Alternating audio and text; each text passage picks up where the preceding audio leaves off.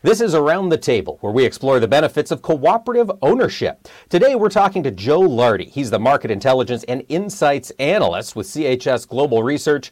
And today, we're talking about the latest reports from the USDA. Joe, lots of information from the USDA to analyze. What are some of the highlights from the WASDE report? Well, one of the highlights for me was that the numbers were all within reason this time. Normally, uh, in the January WASDE report, we get a big curveball and we usually spend most of that day and like today trying to figure out what happened with that report. Why did the USDA give us that number? Um, this time around, all the numbers came in relatively where the analysts thought they would come in. Um, as I dig into the numbers a little bit more, uh, we did see uh, reductions in exports to both the wheat and the corn.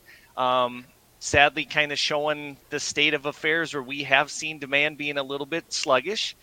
And uh, South America, we did see some really big cuts to their production down there. Um, the USDA took nine and a half million tons of soybean production out of three countries, and three and a half million production of corn, or three and a half million uh, metric tons of corn production out of both Brazil and Argentina. Wow, Joe, what should people also know about the U.S. crop production report and the quarterly grain stocks reports, which came out the same day? Well, like I mentioned, the stocks report was usually the category or usually the section of the report that gave us that big wild card. And we've seen 200, 300 million bushel discrepancies in the past. This time around, that didn't happen.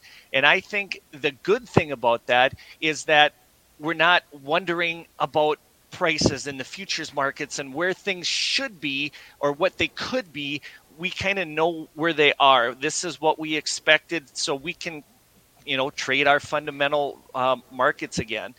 And the other thing uh, is going to be the wheat acres we did get that wheat acreage report, and they were just a just a little bit above expectations. And what I think that shows is that wheat is going to be in the acreage battle this spring for sure. All right, Joe. Well, were there any other surprises to speak of? Uh, I guess kind of going back to something I touched on the the big crop uh, reductions in South America. Normally, we see the USDA take a, a an approach that's incremental, just some small reductions along the way as we go. This time, the USDA was incredibly aggressive in their reductions. And normally, we kind of follow what um, CONAB does, and CONAB is kind of the USDA equivalent down in Brazil. And normally, they take the lead, they go lower than the USDA comes down. This time, the USDA is actually got a lower estimate than CONAB does um, on the soybean side. So that was um, that was an interesting move by the USDA, but I think it highlights just how um, dire the situation down in South America is. There's some really strong production cuts down there. Joe, how can farmers use these updates to better inform their production decisions?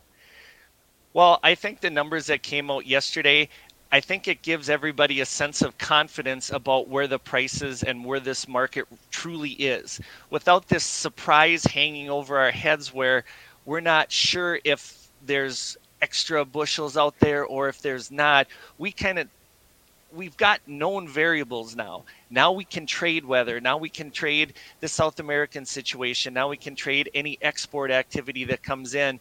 And I think that that helps producers because they can look at all those variables. They can look at those prices and know do I want to go wheat? Do I want to go corn? Do I want to go soybeans when it comes time to make those planning decisions?